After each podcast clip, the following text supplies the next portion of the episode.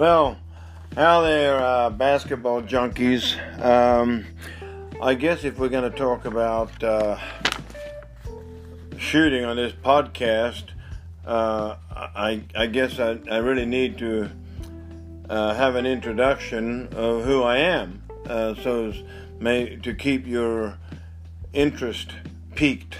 So, uh, and so I'm going to list a, a, number of the accomplishments that I've had as a, a, shooter. They're not not trying to brag or anything. It's just a matter of that I have good backup and uh, enough experience to support me in uh, what I might have to tell you or share with you, the coaches and the players and parents or whatever. uh, originally from Australia.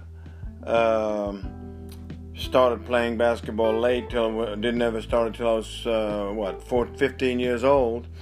I broke my leg playing football, and my dad suggested I started play basketball, which I thought it was a girly sport at that time, but uh, it is what it is, and uh, it ended up being a life changer for me. so here I am, 50 years later, still doing playing ball or shooting or whatever uh, still being heavily involved in the game. Anyhow, uh, my name is Ed Palubinskas, P A L U B I N S K A S, for those who have trouble spelling it. Uh, and it's Lithuanian.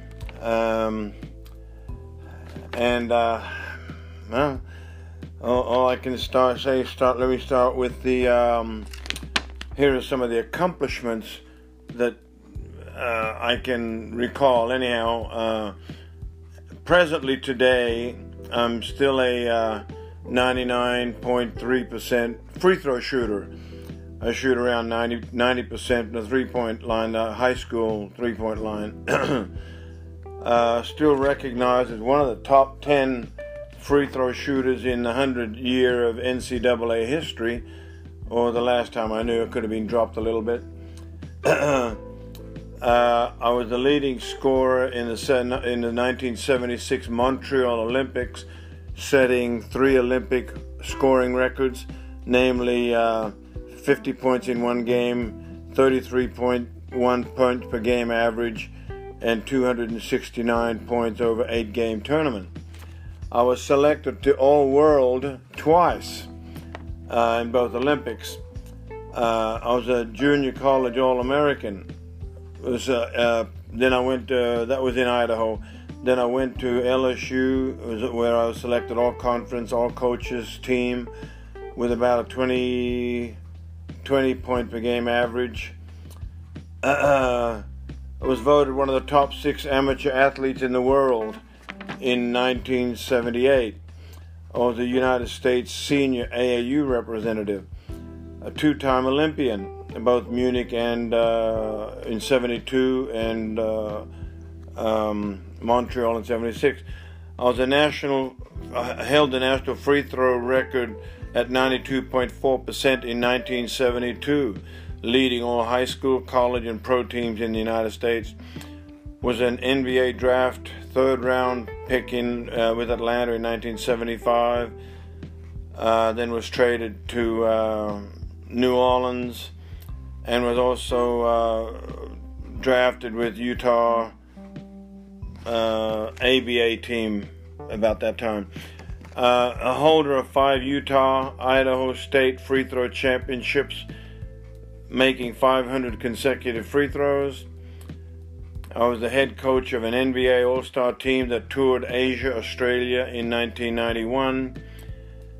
I was the shooting coach with uh, LA Lakers winning an NBA championship ring and was a personal shooting coach for Shaquille O'Neal, taking him from 38% to uh, about 70%. um, then I was the, uh, uh, I took Brandon Bass, local from Baton Rouge, became the old time leader in uh, Celtic uh, uh, Boston Celtic franchise history at free throws made in playoffs uh, at around 93%. I have a world record for world Guinness Book of World Record holder for most free throws made blindfolded in two minutes, uh, and I think it was 17. Uh, and there's a, a, a, new world record which I'm I'm still in the plan, which I'd like to continue and try to get. It probably end up killing me, but uh, I, I want to see if I can't get it. That's over 5,000 shots I got to make consecutive from the free throw line. I didn't say you had to be smart to to be a shooter, a shooting coach, but you definitely got to be dedicated and have a tremendous capacity to focus. uh, this is going to be a very interesting, ongoing podcast series since I started. Uh, I'm just trying to figure out how it all works.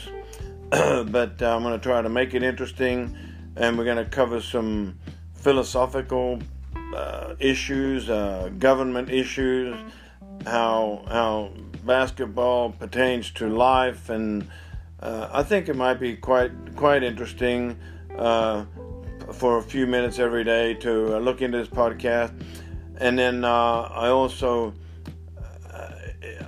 feel, uh, you know, just honored to have all my many friends out there and also uh, other shooting coaches who I've worked with and shot against and uh, uh, being inspired by or whatever. But uh, it, and I want you to understand that this is a very uh, small elite group to reach the 90 five, six, seven, eight, nine percent percentile. Uh, it's not easy, but once you get there, you'll get there. But uh, once I started getting on the understanding more, I couldn't sleep very well last night. I got up, I was wide eyed, I was really pumped, and came up with 15 new uh, episodes that I'm ready to unload uh, and get more familiar with. So thanks for being patient and uh, you know uh, we're going to try to get on facebook and snapchat and uh, twitter and all these other places. So uh, i got i have a lot to share and it's it's, uh, it's better me getting it out than sitting on it here um, in my office. Uh, a lot of people could benefit and that's that's that'll be more to come in other episodes. Ciao